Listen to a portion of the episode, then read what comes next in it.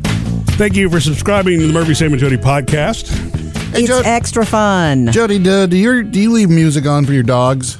Sometimes, yeah. Well, yes. 'Cause my mom has always done that ever since I was a kid. We go anywhere, she would either leave the stereo on or the TV, or sometimes both. Right, Sam. It's Thank not you. loud. It's just subtle, and it's one room. What's Yeah. really funny is I don't ever remember Jody doing that ever. Yeah.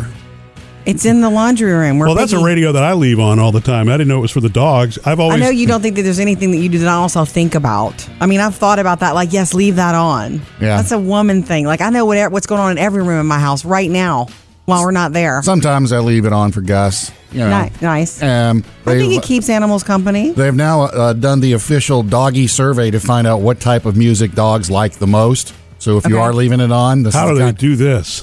Oh, they have what a would questionnaire, they obviously. can, they can figure out what what what triggers a dog's pleasure centers. yeah.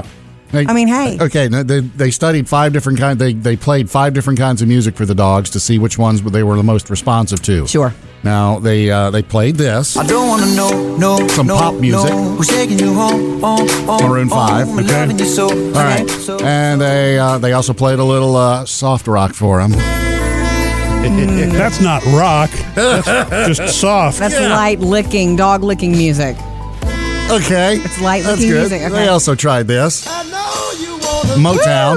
but I refuse to let You know, when I, when I heard bet that that's they, a winner. they tried the Motown, I'm pulling for Motown for the Me too. dogs. Uh, they also tried a little classical music. I've heard that this is good to play in shelters because it calms them down. and it Really? makes them smarter. Yeah, yeah, I yeah. heard that. And they threw some reggae at them. Okay, now you've got all of those genres Right. pop, soft rock, classical, reggae, and Motown. So, Yes. what did the dogs like the most? I would. Am I guessing? Yes. I know the answer, but you can go ahead and guess. Classical. Mm, Murphy, you want a shot? All right, classical is what I would think too. In terms of being calm, I don't really know again how you judge I what would- a dog likes. Yeah, our dog. All dogs are different. too, I would only but- I would think classical, Jody, because of what you've said. You, you said just now, and you've also said it before that at shelters they play classical to chill everybody and it out. does. And cal- dogs need to be in a calm state. Right. Good for well, the Don't real know. answer is reggae. Reggae is the one.